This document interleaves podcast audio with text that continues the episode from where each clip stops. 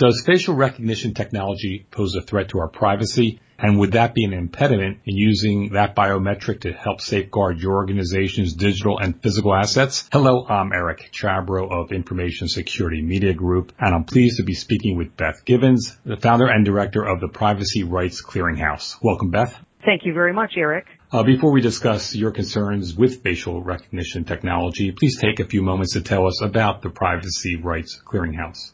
We're not a new organization. We were founded nearly 20 years ago, before the internet actually, and before a lot of these emerging technologies came on the scene. We started as a California only nonprofit consumer education and consumer advocacy group. And we've now, of course, since the advent of the internet and, and when our website went online in 1996, we're now, of course, a nationwide group. Two part mission. We do consumer education. We're, we're kind of a Dear Abby of privacy in that we invite people to contact us with their questions and their complaints we, we learn a lot just by talking directly with people. And then secondly, we, we are involved uh, in, in some advocacy, primarily in the California state legislature.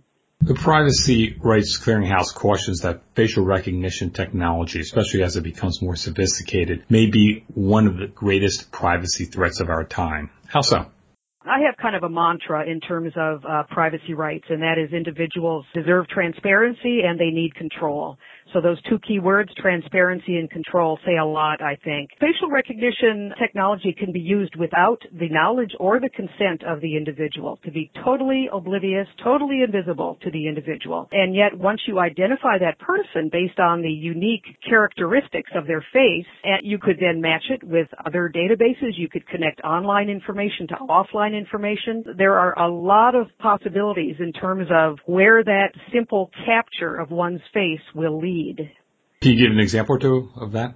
Well, yeah. Let's just talk about an example. I'll give you two. One is in the, sort of the public arena and one is in the commercial arena. Let's just say that you are demonstrating at a public event. You may not like something that the government has done. You may be against a certain law or a certain proposal and you're out in public at an event. Those individuals who are participating in that event could have their faces captured, say by, by law enforcement or other government agencies and then be identified in that way. So that's kind of the constitutional side of the uh, issue. You know, I think most people when they're out in public take for granted that they are anonymous. I think they know that when they go into a commercial space, say a store, there are video cameras all over the place taking their photo. But now, and I'm, now I'm moving over to the commercial sector application, now you could actually be identified when you walk into to a store. And if that store has, say, a database on you, let's just say you're a frequent shopper, or, or maybe even this is the first time, but, but perhaps the store is cooperating with with an alliance of merchants, uh, you could be identified. They might know then, are you an impulse shopper? What sorts of items are you likely to buy? What is your income level? You might be treated a certain way based on uh, those things that they know about you. Or let's just say it's a bank you walk in and, and they're able to immediately identify you as a top-notch, important, valued, moneyed customer and you might get shuttled to the front of the line or to a special a special area for preferred customers. What if you're somebody coming in who just has a small account and and and, and a few transactions? Well, you might not get served as well. Another commercial application that we're particularly concerned about is is price discrimination. You might be offered one price, and this is particular true in the online arena. One price if you have a certain profile and another price if you have another. There are some, I think, tremendous privacy implications both on the constitutional side of that that privacy dividing line and the informational privacy side. In a press release you put out, you mentioned something about Facebook and combine that with other kinds of technologies, including facial recognition. Can you discuss your concerns with that? Yes. In fact, let me refer to the Carnegie Mellon University study that really piqued our interest in this issue. They actually took uh, Facebook photos. Now, they didn't use the Facebook facial recognition technology. All they did was they went on Facebook, and retrieved photos uh, to then match against photos that they obtained from a different site, some some online dating sites where people were not named. So they took these essentially anonymous photos from the dating site and were able to match it to public publicly displayed photos on Facebook using an off-the-shelf facial recognition software program called PittPatt. And by the way, Google has since purchased PittPatt, which I, I, think is significant matter. So they were able to identify 10% of all of those anonymous people from the dating site. In another, they, I, I'm assuming it was their Carnegie Mellon University campus, they took photos of students walking around on campus and they were actually able to identify 31% of those and then uh, I think even more fascinating is they took a photo of a person's face and they took all the information they could find publicly available online. And from that, and this is astounding, they figured out the person's birth date, their personal interests, and their social security number. Now, for me, since we've been involved in identity theft for a long time, once you know a person's name, birth date, and social security number, you have enough information to commit new account fraud or identity theft. Are you aware of any laws that prohibit or limit the use of facial recognition technology, or are you aware of any bills before Congress or state legislatures that would restrict the use of facial recognition products?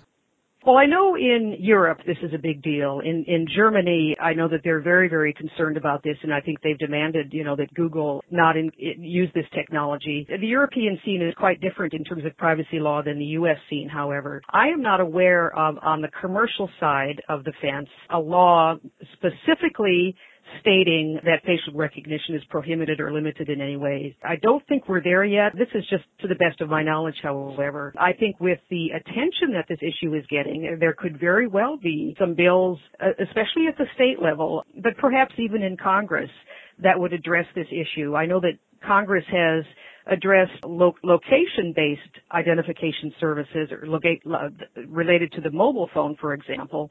And that's an example of an emerging technology that also has significant privacy implications. So it wouldn't surprise me with the additional interest in this issue if there would be some attention paid either at the state level or in Congress. Our audience largely consists of those in government, healthcare, financial services, other industries responsible for safeguarding their digital and physical assets. Biometrics, including perhaps facial recognition, could be one of the tools in their arsenal to do just that, such as facial scanning to identify those authorized to enter secured buildings or access a database containing sensitive data. Do you see that as a problem? Well, I think if they back up those applications with good, solid privacy and security policies and practices that they'll be in good shape. And I think they should also pay attention to the whole emerging technology of biometric encryption. There's the biometric template. That's essentially the, the long string of zeros and ones that relates to, you know, the shape of your face and, and the key identification points on your face. And of course, all of this then is stored in a database and then other information about you is related to that long string of zeros and ones that identifies your face. So its database really is where all the action is. Using biometric encryption, I think would be a very important thing for people who who read and listen to your messages to to consider. And they might want to look at what the province of Ontario privacy commissioner has been doing in that regard. Ann Cavoukian uh, has certainly been leading the way on this issue.